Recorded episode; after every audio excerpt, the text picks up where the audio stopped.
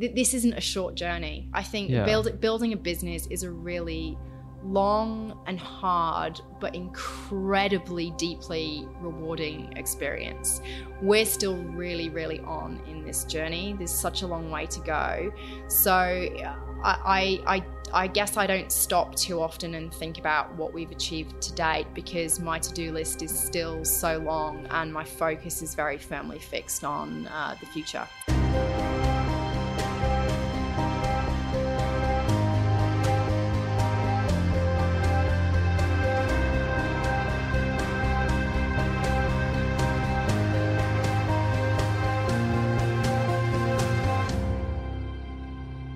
Hello, everyone. You're listening to People Building Businesses, the podcast from Y B F Ventures. If you're not aware of Y B F, we run a tech and innovation hub and co-working spaces in Melbourne and Sydney. We help startups to scale, scale-ups to succeed, and corporates to innovate. You can find out more at y b f ventures dot com. Our guest on this episode is Hannah Spilva, co-founder and C E O of Australian company Lovely. That's spelled L V L Y. Lovely has been dubbed the Uber of gift giving. That's a big title to bestow. It's the only Australian personalized gifting service, and it offers same-day delivery in Sydney, Melbourne, Brisbane, and Adelaide. They've had an amazing year amassing sales in the region of three point five million, and I might get that number wrong. It could be north of that. To find out about how they've grown, we'll chat to Hannah very soon. But first, if you want to subscribe, you can find us on Spotify, Apple Podcasts, YouTube, and Google Podcasts. If you have any feedback or potential guests, send us a message at people building businesses at y b f ventures dot com. Now, for the fun part, let's talk to Hannah.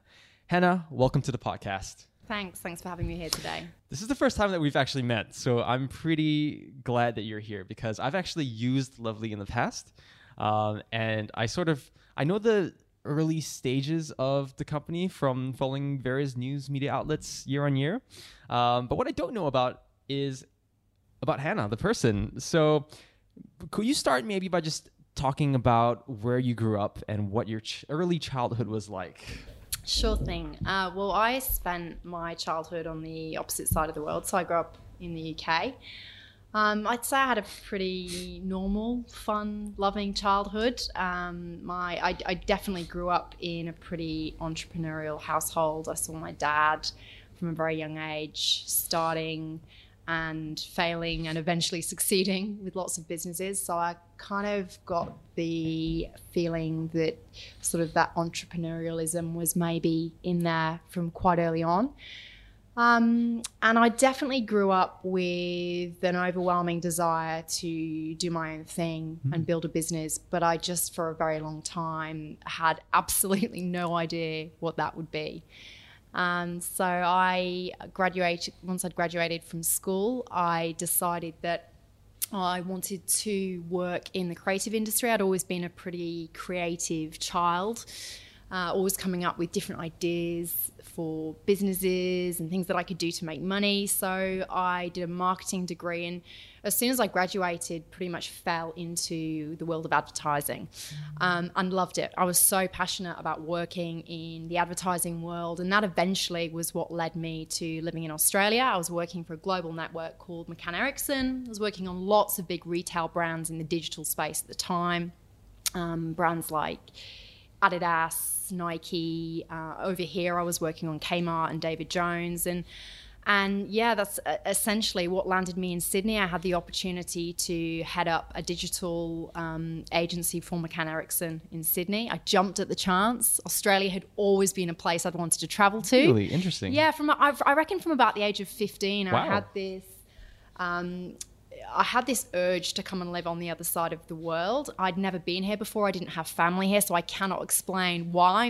Maybe I'd been so watching. You, you jumped here with, with no one that you knew, with nothing, with no plan B, basically. No plan B, no plan B. I just wanted to come to Australia, and I had always envisaged that one day perhaps my career would be the stepping stone to get me here. And eventually that's kind of what happened.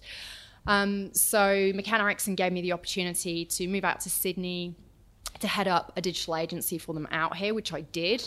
Um, that eventually um, led to me joining an agency, which back then was called Visual Jazz, now called Isobar, one of Australia's uh, leading digital agencies. And it was there I met my business partner, Verity. So we were colleagues for oh, probably five years before we started talking about launching Lovely. We both had sort of similar experience in that we had worked in advertising all our lives. We focused on um, sort of digital strategy and digital creative. We helped uh, David Jones transform their business from a traditional bricks and mortar into omni-channel retailer. So we were very passionate about the same kind of things. Um, but luckily for us, we had very different and complementary skill sets. So Verity at the time was heading up client services at Isobar. I was strategy director. Um, and together we just always had a brilliant working dynamic. And it was probably five years into our relationship um, as colleagues that we started realizing that we both had this mutual desire to start our own thing. And I guess that's where um, the idea for Lovely was, was born. I have so many questions as a follow-up to what you just said. So maybe I'll start with, uh, we're at the top. You know, you, you've had a successful career, even ending up, as you said, strategy director at Isobar. And to then go from being such a successful person in one field to then jumping out and starting your own business, what was that experience like? Um, I must have imagined that it must have been like starting from ground zero again, being an entrepreneur. Yeah, it's terrifying. It's absolutely starting from ground zero. And I, I look back and I'm so grateful for my level of naivety at the time about how hard it would be. Because if I knew then what I know now, I'm not sure I'd have been brave enough to take the leap of faith, but I'm so glad that I did. So yeah, I mean, you're literally starting from ground zero. You're learning everything on the fly. If you've never run a business before and you're essentially bootstrapping it yourself, um, you're learning how to run every single function of that business. So Verity and I knew nothing about flowers. We knew nothing about logistics. We knew nothing really about managing um, and, and operating a P and L. So we had to upskill very, very very quickly. Sure. So Lovely started as an, an idea where you would deliver uh, flowers to people who ordered online. Simple enough idea, but sounds difficult from an execution perspective. What were the early days of Lovely like, dealing with that side of things? The early day, I mean, they were heaps of fun, you know. At yeah. the time, they felt so hard. But looking back now, you know, your problems get bigger as your business gets bigger. So actually, in hindsight, we had so much fun setting up Lovely. Like all good startups, we were operating out of Verity's kitchen from home. There was just the two of us. We learned how to make flower arrangements. We were getting out in the car, delivering things ourselves. And we look back and, you know, quite frankly, it was a shambles. And it's amazing that we managed to get from where it, where it was then to where it is now. But there's no better way um, as an entrepreneur and a founder to really understand your business than starting um, from the ground up, and, and that's exactly what we did. So I'm so I'm so grateful that we had to start where we did, because it set us in really good stead. And what was the genesis of the idea? Who came up with the original idea of Lovely, and what was the spark for that one? There was a few influences looking back. It wasn't it wasn't one light bulb moment. There was a couple of things that sort of contributed to Lovely um, becoming a thing.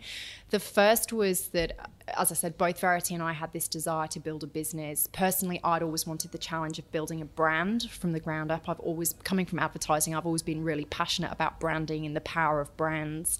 So that was something that I really wanted to pursue. Verity had seen an opportunity with uh, with flowers in terms of there being a gap in the market to do something innovative with flowers. And I think, you know, like like like... the perfect storm, really. It also happened at a time where I was incredibly homesick, living on the other side of the world from friends and family. I was looking for ways to send affordable gifts back to my mum and my sisters in the U K to let them know I was thinking of them. And I was so underwhelmed with what was available. Um, you look at some of the big players in the in the flower industry, and the products are pretty cliched and they're pretty expensive. And I think that was absolutely a contributing factor um, and influence in one of the reasons why we kind of came up with this idea for affordable, personalised, everyday gifting and flowers. Um, but brand was always going to be a really strong component of that idea. Is it a, was it a saturated market when you began looking into this at the start? Absolutely not. Yeah. I think what, what's really interesting about the flower industry is there's been so little innovation in this category for decades. So typically what you'll see once you start digging beneath the surface is at the moment there's, I would say, two to three significant players in this industry in Australia. And then at the other end of the um, spectrum, you've got a you've got a pretty high number of small, local, independent florists, but they either may not have an online presence, or if they do, they will deliver to a pretty small geographical area. So when we looked at that landscape, we kind of said, there's a huge opportunity here for um, a disruptive brand to come in and offer a new style of national flower and gifting delivery service. So it sounds like you and Verity hit it off really, really well as co-founders back in the early days. What were some of the signs that the two of you would be compatible as co-founders? Was it obvious from the start that you would end up going into business together or doing something together? No, it wasn't obvious from the start that we'd end up building a business together, but I think it was pretty obvious from the start that we were a great team. Mm. Um, so I think we're very lucky that we almost had that sort of practice run, working in an agency together across those five years, really understanding what each other's skill sets were. We became friends outside of work. We even we even shared a brief stint as housemates. So we re- we knew each other really well. Um, but of course, starting a business is a totally different beast. So you're obviously going to be faced with unexpected challenges. And, and like all co-founders, we've ha- had to navigate some really difficult things.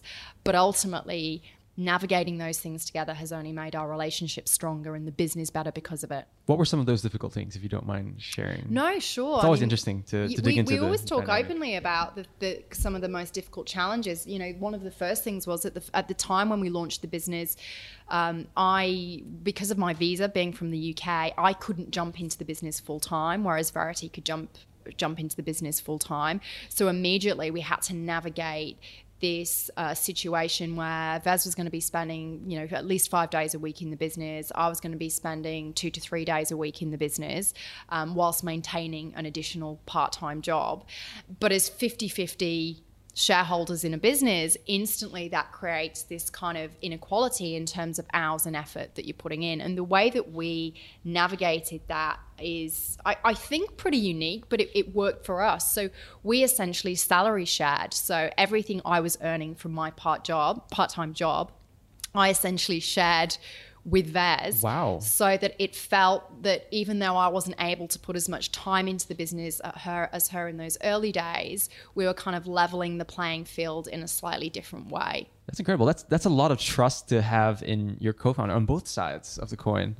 I think it just worked. And I think we're lucky that we we already had that trusting relationship there. So it didn't actually feel like a big deal. So you were still working in Isobar when Lovely launched in December twenty fourteen. Uh, Correct, and you only yeah. left Isobar in, in May twenty sixteen. Correct. Was that because of the visa issue, or was that because of other factors? No, it was purely to do with, it was purely to do with legalities around yeah, sure. the, the, the visa um, that I was on at the time. So from my perspective, I couldn't wait to jump into Lovely full time.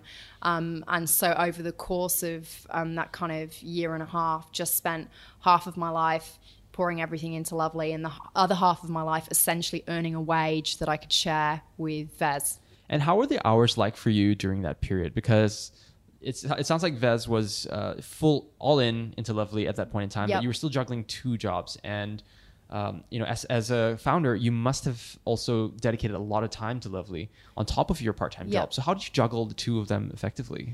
I mean, it was hard. I, I think the thing, neither Vaz or, not, Vaz or I have ever been scared of hard work. We worked pretty long hours um, in agency world anyway. But I think for me, the challenge was the mental gymnastics of constantly jumping between two completely different roles. That was challenging.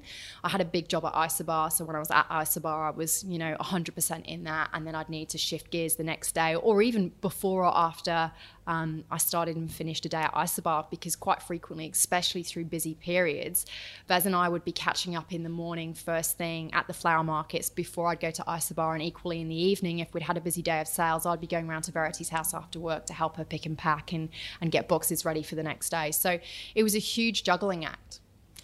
For anyone looking to to figure out how to launch a new startup while they're still in a full-time job, looking back, do you have any advice for them? Because a lot of people are in that position where, you know, they've got a stable career, but they also want to jump out. It seems like you've yeah. done that pretty well. So looking yeah. back, any, any piece of advice for people thinking about doing that?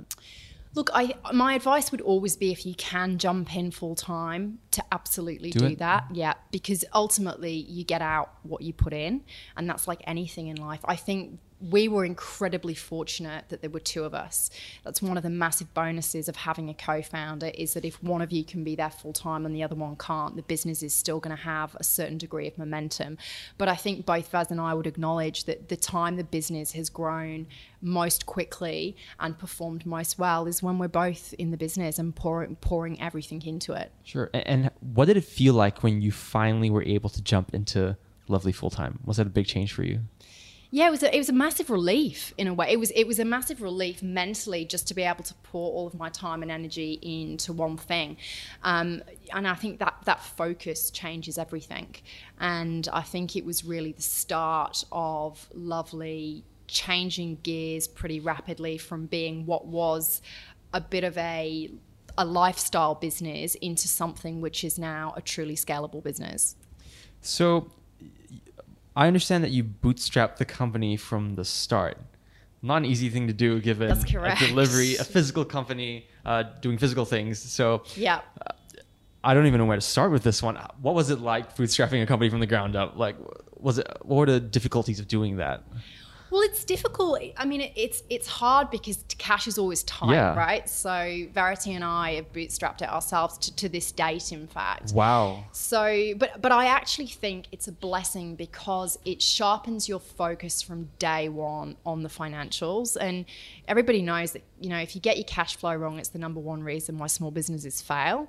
And for us, that that razor sharp focus on the financials from day one has actually set us in incredibly good stead. Uh, to scale and be- and break even and become profitable, because a lot of the feedback I get now now as we're starting to talk to potential investors um, and bringing on advisors um, on board is they can't believe that a business at our stage, looking at our financials when I share the P and L, they can't believe how far we've come with so little and what we've achieved. Wow. And I, and I credit that to our to our focus um, on the financials from the early days and, and just having to be creative and do a lot, a lot of growth with not very much um, financial fire, firepower behind us. That's such a different way of looking at growing a business, because in this day and age, you know, there's so much hype around startups. There's so much hype around, oh, I've got my first venture funding, or, you know, I've raised five million, but you seem to have been able to do that without any investment dollars at all, which is quite a fantastic feat, to be honest.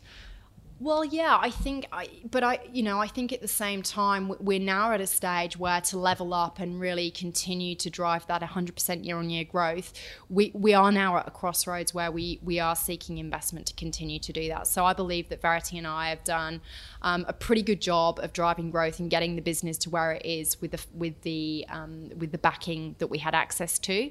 But now it's really about accelerating that growth, and absolutely we'll need external capital to do that. Awesome. So we'll touch on the fundraising part um, slightly later on in the podcast, but uh, I wanted to maybe wind the clock back a bit. And I understand that in the early days you actually drove around to each customer's home. We did. To deliver the flowers. We did. What an experience. We were mad. That's crazy. I mean, how do you do that while also juggling the strategy of the business and the finance and all the other things? That's incredible. Well, I think that's the problem, right? Is you realize pretty quickly that you you can't effectively juggle all of those things and drive forward, yeah, sure. yeah. you know, the, the strategic growth you of the business. You don't have thirty hours in a day. Quite literally. So um, that, that's why I look back and say, you know, it was it was madness. But actually, you know, funnily enough, even now on big occasions, Verity and I, when we get the opportunity, we'll carve out some time to still go and deliver gifts to customers, because ultimately what better way to really understand who your customers are and really understand the impact that our business is having on those people's lives. Because we started this business not not to sell flowers, but to make people happy, to make people's day, to spread joy, to make people smile, to help people connect in moments of celebration. So it's actually incredible to get the opportunity to deliver gifts and flowers from a business that you've built from the ground up and really truly understand the impact that you're having on these people's lives and their days. So whilst, you know, looking back, it was madness, it's still nice to be able to do that from time to time. Do you ever show up at a customer's door and go, hey, I'm I'm one of the founders of Lovely and here's a delivery? No, I would never do that. Um, but um, no, but it, it's just it's just great to be able to truly see that reaction and that glint in their eye, because you know, truly when you think about it, getting a surprise gift or delivery of flowers from anybody has the potential to completely change your day and completely change your mood. So it's really special to feel like we're building a business that has the power to do that. That's taking customer obsession to another level, hand delivering items to your customers. Have you ever learned anything or gleaned any new insights into your business from actually being there physically, delivering those gifts to customers? Has it changed some aspects of what you've done with the business? Yeah, I mean, it changes a lot because it gives you a much deeper understanding of the challenges that your business has to solve. So ultimately, you know, logistics is a big part of our business. Delivering gifts ourselves gives us a lot more empathy for essentially what we're asking couriers and delivery drivers to do, to really understand the challenges of getting parcels and gifts from A to B. It's a really difficult job. So that enables us to better understand how we can provide training, tech, and processes to make that experience easier and more seamless. And it also helps us to understand uh, how to provide better packaging or an experience from a customer's point of view to make sure that they're delighted when they when they receive what the recipient has sent them. So as you grow your business over time, uh, obviously logistics is a huge part of what you're doing. And although it's been great that you've been able to hand deliver gifts to some of your customers, you've also had to figure out a way to to scale that. Yep. So what was the process of scaling the log- logistics side of things like, especially in a place here like Australia, where you know people like Amazon haven't really cracked delivery Uh, within Australia itself. And the fact that you're able to do it on the same day, that's, to me, sounds like you have a, a pretty impressive uh, delivery or courier network that you've established. I think there isn't one solution. That I think that the point is that there are many solutions, and you have to figure out for your category and your business what are the right combination of logistics solutions. I think if we were looking for just kind of, you know, one uh, silver bullet solution, we probably wouldn't be where we are now.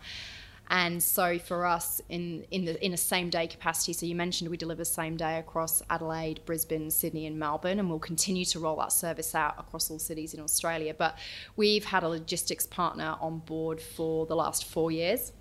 Um, they're a, they're a, essentially an Uber style model for, for the B two B world. So we use we now use them as a SaaS partner. They essentially manage um, the coordination of all of our deliveries, but at the other end of that, we've hired all of our own drivers. So by hiring our own drivers, it truly enables us to own that customer experience end to end. We can train our drivers. They understand um, how how we want to approach customer service. We can um, provide them with lo- lovely uniforms. And so that that just, again, it, it's because of that intense focus on how can we make this experience the best in Australia for our customers. But what we what we challenged ourselves with about eighteen months ago was how can we extend our, our product and our service further, because we were getting requests constantly from customers who were using our service in a city and they wanted to send gifts further afield across Australia. So we gave ourselves the challenge to basically deconstruct our product and figure out how we could send flowers via the mainstream postal network, which at the time we weren't sure we could figure out, because obviously you're talking about a perishable good. They're very delicate. Um, and our posies, if you haven't already seen them, all come delivered in a customized glass jar. So our, nice our, wrapping our, around it as well. Our glass jars are kind of our trademark, and they come with a label which can be personalized, so you can put your name, nickname, or special message on it. Um, so not only did we have the challenge of transporting flowers through the mail, but we also had a glass jar which naturally contained water to keep the flowers alive. So the first thing we did was we went to speak to our customers and we said, well, at a minimum, can we get rid of the glass? Can we just send the flowers? No, no, we love the jars. Keep the jars. So we set about working with a team of specialists from around the world. We worked with box engineers here in Australia. We worked with flower packaging experts over in Holland. And we essentially devised a packaging solution which would allow us to safely transport flowers through the mainstream mail, um, safely transport the glass jars, get rid of the water. We're actually using um, a different type of Uh, wrapping which allows the um, the stems to stay wet during transit and keeps the flowers alive up to five days. So yeah, about eighteen months ago, we rolled out a trial. We handpicked uh, twenty, I think it was, customers from around Australia, and we sort of said to them, look, we're trying to extend our product range so that we can uh, ship it nationally across Australia. We don't know if this is going to work, um, but would you participate in the trial? The pro is you may get free flowers. The con is they might arrive dead because we're not sure if it's going to work, sure. But will you give us a shot? Um, and every single one of the customers we asked said, yeah, absolutely. And we got a twenty out of twenty strike rate, and they arrived um, in time, so within twenty-four hours, and wow. in great conditions. So having done that trial, we've rolled that product out um, on a on a national basis. That's amazing. And what is what does that do to cost, that amount of innovation and delivery of what your core product is? Well, I th- for us at a baseline, it's it's added twenty percent to our sales merely by adding additional postcodes onto our website. So we we haven't significantly invested in pushing the national message. It's just something we've essentially quietly made available on our website and pushed through our social channels. The cost in innovation itself was really time within the team, mainly. You know, obviously there's uh, there's the physical cost of having the prototypes developed Um, for the packaging itself, but because we did most of the problem solving in-house, the the the cost was really to us in terms of time and energy. So it was it was a really cost-effective way to scale our business, maintain our cost base, so we didn't add any any anything to our fixed cost. Wow. But you know, expand our geographical range from four cities to Australia wide overnight. That's that's really that's a really cool story. Thank you for sharing that. So f- what about the flower side of things? How do you source your flowers, and how do you then package it up in such a lovely, pun intended, uh, in such a lovely way?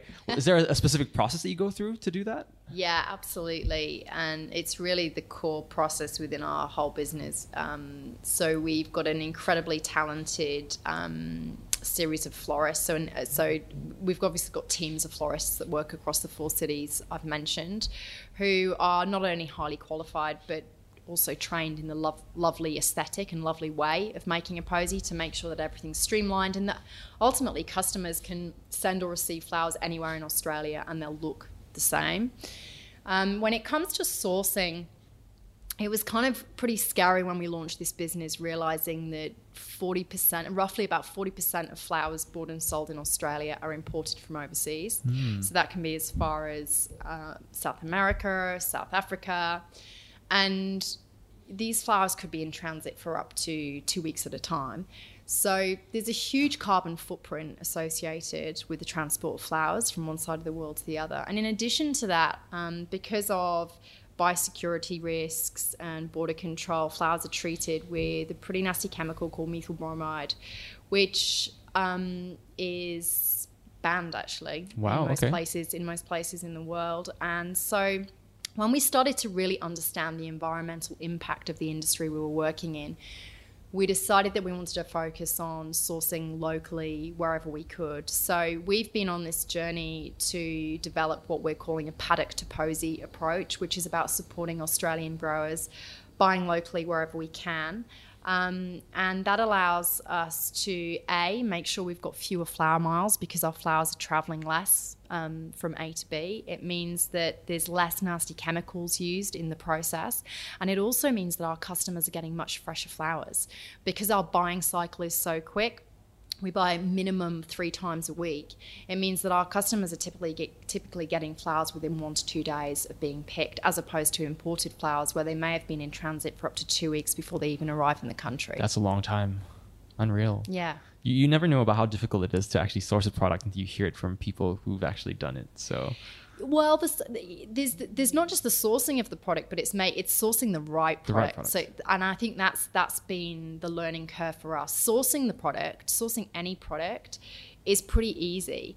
But it, for us, it, our focus has very much been on sourcing the right product, um, taking into consideration the environmental impact, and ensuring always quality for our customers. Awesome. So you started out as, uh, you know, with your background in advertising and digital media and digital strategy. Did you enter Lovely uh, with a particular strategy on, on that side of things in mind, um, from a marketing perspective at least? Because from our from our research, thanks to our amazing uh, producer, Joe Harrington, um, we understand that it took you two years before you spent a single dollar in advertising. Correct. What was the strategy there? Uh, the strategy was, we'll do absolutely anything we can to make this business grow with zero dollars. And and look, I think we were really fortunate that that we had a background in marketing, that at the time we understood the power of social, the power of great content. We were also really look at, lucky that we um, are creating a, a product that essentially always has t- two customers really involved in any one transaction, because you've got the gift buyer and also the gift receiver. So for every customer you acquire, we're essentially acquiring two sets of eyeballs. And because the nature of flowers is they're pretty and people love receiving surprise gifts through the post, what we found very early on is people would create their own content, share it on our behalf. So that definitely helped build momentum. But I think we also got really lucky with uh, P R. So from the very early days, we were covered by Broadsheet, Urban List, Concrete Playground, and you could see straight away, uh, just looking at, looking at our analytics and site traffic, that that helped create momentum and build enormous spikes in traffic. One of the strategic initiatives that we that we tried to execute from day one was collaborations. So we have always had a focus on collaborating with on-trend Australian brands who share a similar set of values, who have a really strong social conscience. So from day one, we were collaborating with brands like Thank You, who we've actually just done our second collaboration with four years later. Awesome. And and that was that was intentionally to help introduce Lovely to an additional audience, but also to help introduce their brand to our audience, and that worked incredibly well. There seems to be an alignment of values there as well with a brand like Thank You and, and Lovely. And that's core to it. It, it it's actually, we'll, we'll only collaborate with brands where there's a real core alignment of values and purpose and intent. You were quoted somewhere saying that you get more out of paid search than social media. Uh, is that is that right? That you get more out of a, a dollar spent in paid search than, you know, over Instagram or Facebook or Twitter? Well, I think, I mean, obviously page, paid search is so easy to track and measure. So what, what right. I would say is that we have a much clearer idea of our return on ad spend from investing in something like paid search. We made a strategic decision really early on that if we had limited marketing dollars, we were going to invest them in a channel where we knew for sure that there was going to be a return and that and that ad spend would ultimately be profitable. So we're only now starting to invest across multiple channels to really understand how that return on ad spend changes across um, across all of the digital mediums. But yeah, in the early days, we definitely lent on paid search pretty heavily uh, to, to drive growth. And today, are you seeing one platform trump the other in terms of being able to drive engagement and sales? Um They all play completely different yeah. roles, um, and, and we've seen that from day one. So when it, when you're talking about brand engagement, social absolutely still has a huge role to play. Um, but if you know if you're looking at, at the top end of the funnel, if you're looking at acquisition, then absolutely. When you're looking then at paid search and affiliates and retargeting, then you'll see you'll see a bigger conversion. So it it, it completely depends on the objective. Okay, cool. Um, Really interesting, because you obviously do have that experience and history, and um, I personally love your social media and your your marketing. So thank you. um, when did sales for your company really start to take off? Was it when you switched to becoming full time into Lovely, or was there a particular pivot point where you kind of went, okay, this is you know getting really crazy and things are skyrocketing? Is, in, in other words, I guess to shorten things, was it linear growth over time, or was there a point where you experienced exponential growth? It's definitely not linear. I mean, it's always been trending up, um, thankfully.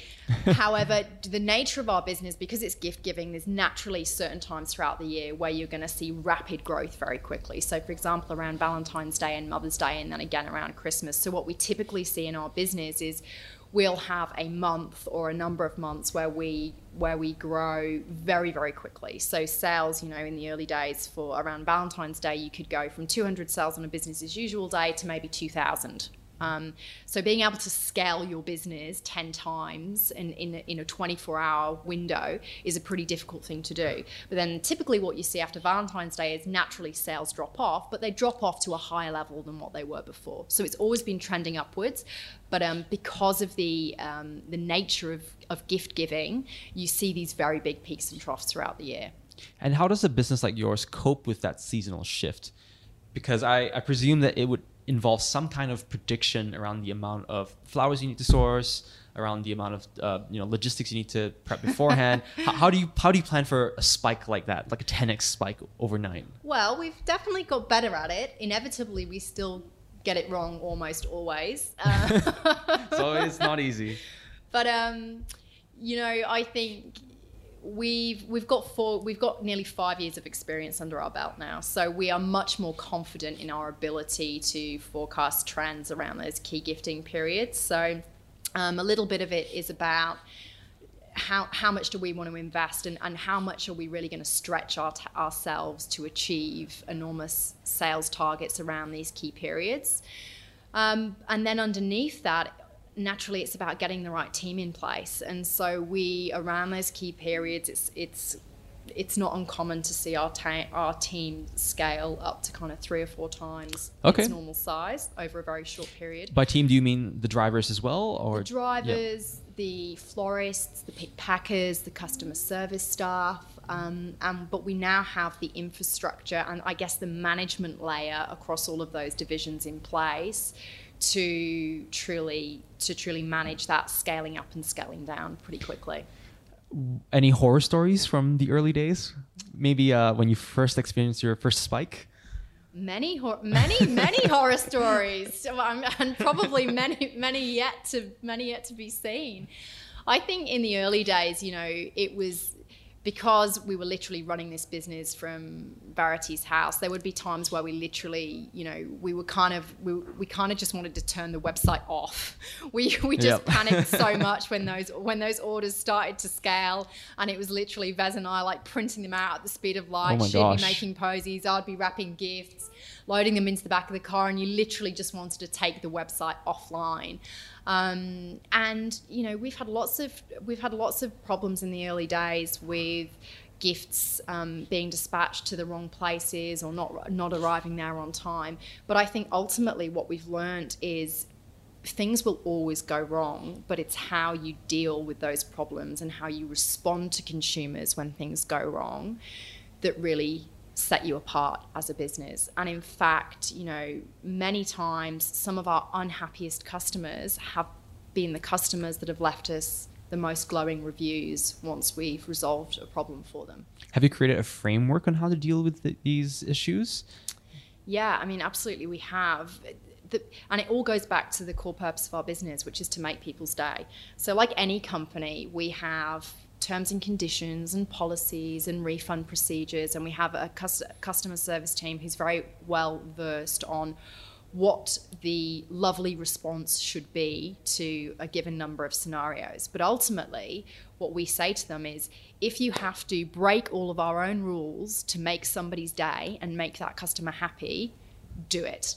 So that's really the pos- that, that's really the policy, is we're in business to make people's day and make them happy. Mm. Figure out how to make that happen. It's all about the customer. It's all about the customer. Yeah. So we'll, we'll segue next into the technology side of things. Yep. So I think a lot of people who are customers of, of something like Lovely um, wouldn't necessarily know what's involved on the tech side of things. Yep. So could you talk us through what you've done on, on the technology side of Lovely to make things run so smoothly?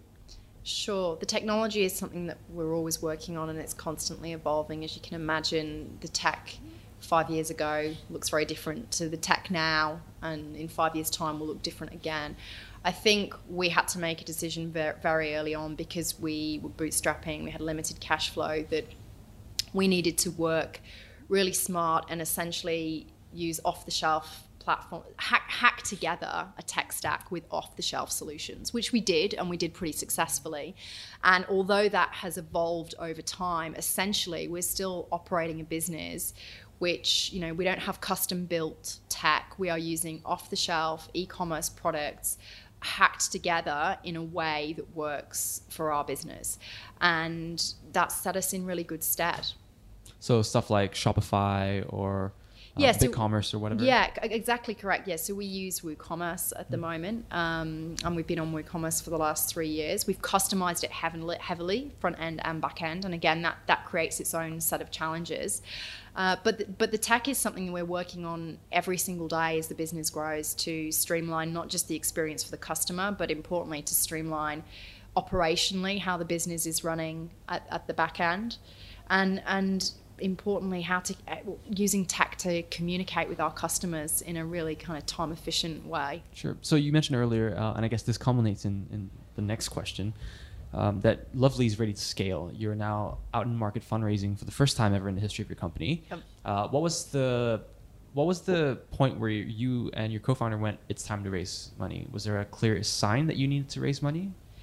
There wasn't a clear sign. I think we were in the really fortunate position of because because we're we've passed break even, we're cash positive. You know, getting external capital isn't do or die for the business, but it was more about sitting down and sort of checking in on, is the vision for this business that we want to scale this, that we want it to expand, not just in Australia, but overseas? Or are we comfortable to kind of take a step back from that vision and say, you know what, we could run this as a lifestyle business, we can take some dividends, we can eventually probably step away from the business a bit. And I think, you know, Vaz and I immediately acknowledged that our vision hadn't changed. And in fact, we still absolutely were intent on scaling this business. We want to make it a household name in Australia and launch overseas. What does growth look like for Lovely in the next few years? Well, in the next sort of six to twelve months, it looks like rolling out our same-day service in um, further cities across Australia and also testing, um, launching in New Zealand. And then above and beyond that, launching in an overseas market within the next twelve, uh, sorry, in the next eighteen months. Yep, sure. Awesome. I always love a good growth story. It's exciting, but it's so yeah. daunting, right? There's, uh, there's so much work left to do, oh and gosh. we're still so early on in our journey. Well, I think the cool thing is other people have recognized the amazing work you're doing. Um, just off the top of my head, you were named Entrepreneur of the Year for B and T Women in Media Awards twenty nineteen. Yep. Amazing achievement. And Thank you. Lovely was in the top fifty small business leaders in twenty nineteen. Yes. So that's a lot of growth to be to be proud of. Um, yeah, amazing. Thank you. Yeah, I think, well, look, we're, we're chuffed, and it's nice for the whole, it's, it's validation for the whole team, and it's something that we've celebrated as a team. So it's definitely prompted us to kind of pause, take a moment, look at what we're doing. I think the thing that we're all excited about, though, is, you know, above the scaling and the tech and the investment, the, the, the thing that excites and unites the whole team is that we are making people's days a bit better and a bit brighter. And that's honestly what excites us and gets us out of bed every morning, is that ability to kind of help influence somebody who's having potentially a really shitty day and make them leave the office smiling at the end of it. And that feels really good. And in addition to that, I think creating a brand that people genuinely engage with and love. We hired an external agency recently to do some customer research, and um, they told us that we have a Net Promoter Score of eighty-seven, which is wow. pretty pretty amazing. It's almost impossible to achieve. It's pretty, it's pretty amazing. We, we we couldn't quite believe it when they told us. We, we and I think that's something that makes us proud, because it kind of goes back to one of the reasons that Vaz and I started this business, right, was to build a brand from the ground up, to build a brand that people would love. And and that's the thing that makes me proud, is, you know, whether or not this business um, scales, you know, just into one one additional market or ten additional markets, the thing that I think we can always walk away and be proud of is that we definitely achieved our ambition to create a brand that people would love and would make people smile. Um, I think, you know, The, the, the cheeky and playful nature of the copy has been has has played a big role in that. When you're sending jars out that say "you lovely fucker" on them, it's it's it's difficult. It's difficult not to get a chuckle from somebody when they receive that. um, last question before we wrap up: if someone wanted to learn more about Lovely, whether it's a customer or an investor or, you know, just someone who's curious on, uh, about what you do, what should they do to get in touch or learn more? they should just hit me up for a coffee. I love talking about Lovely. Awesome. They should get in touch at hannah at lovely dot com dot a u. I'd love to chat to them. Awesome. Hannah, thank you for being on the podcast. It was really great speaking to you. Pleasure. Thank awesome. you.